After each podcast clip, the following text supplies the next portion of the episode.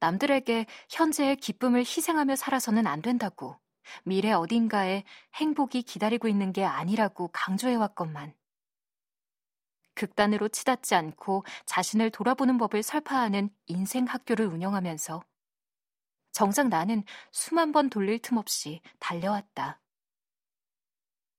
타인의 고민을 해결해 주느라 내 삶은 뒷전이었다니.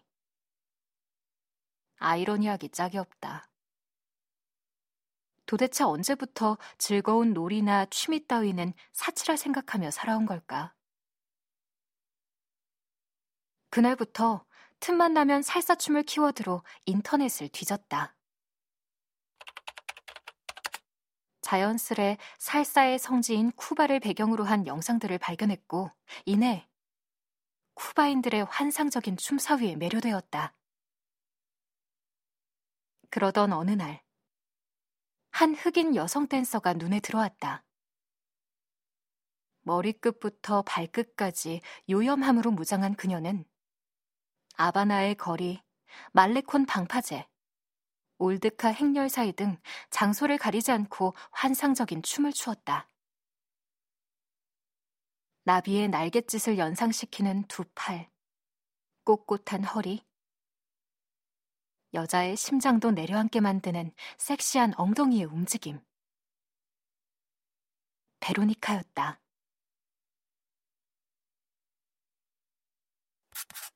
KBS 오디오 북 나는 한눈에 그녀에게 반했다. 저런 사람한테 춤을 배워볼 수만 있다면. 쿠바가 제주도 가듯 갈 수 있는 곳은 아니지만 용기를 내보기로 했다.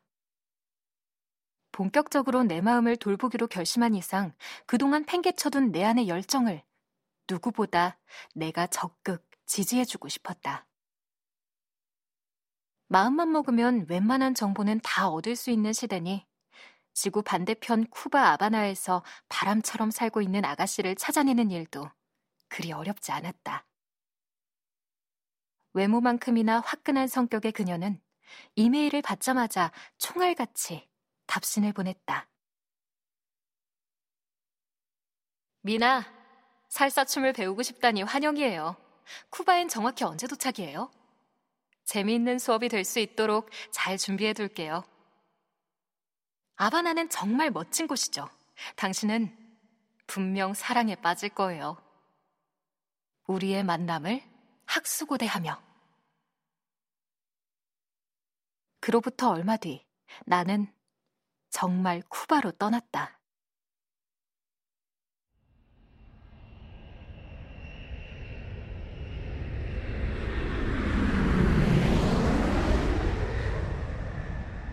내 안에 끓고 있던 춤에 대한 열정을 아낌없이 분출하겠다는 일념으로. 대단한 목표 따위는 없었다. 그냥 몹시도 춤을 추고 싶었고, 오래 염원한 대로 카리브해의 바람을 맞으며 살사를 쳐봐야겠다고 단순하게 생각했을 뿐이다. 어쩌면 누군가는 참 철없네. 정신 차리세요. 하고 혀를 찰 만한 일인지도 모르겠다. 혹여 그런 말을 듣는다 해도 이렇게 변호하고 싶었다. 인생에서 어쩌다 한 번 본능에 따라 일탈을 감행하는 게 지탄받을 일은 아니라고. 열심히 살아온 나 자신에게 이 정도 선물은 해도 된다고.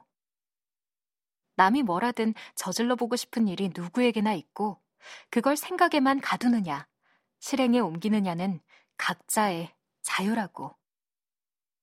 한 번 사는 인생, 이왕이면 후자를 택하며 살고 싶다고 무언가에 이끌리듯 일사천리로 추진한 여행이었다.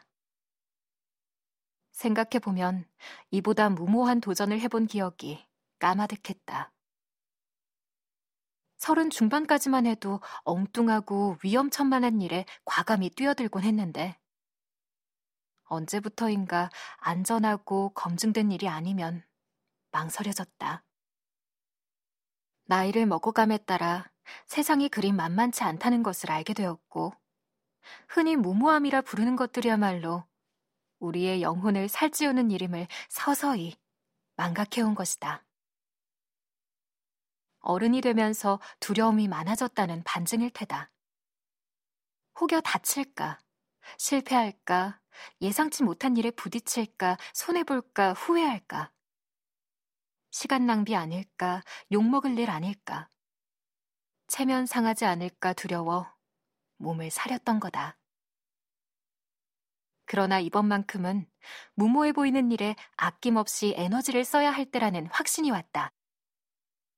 내 영혼의 생명력을 불어넣기 위해 용기를 내야 하는 타이밍임을 직감한 것이다.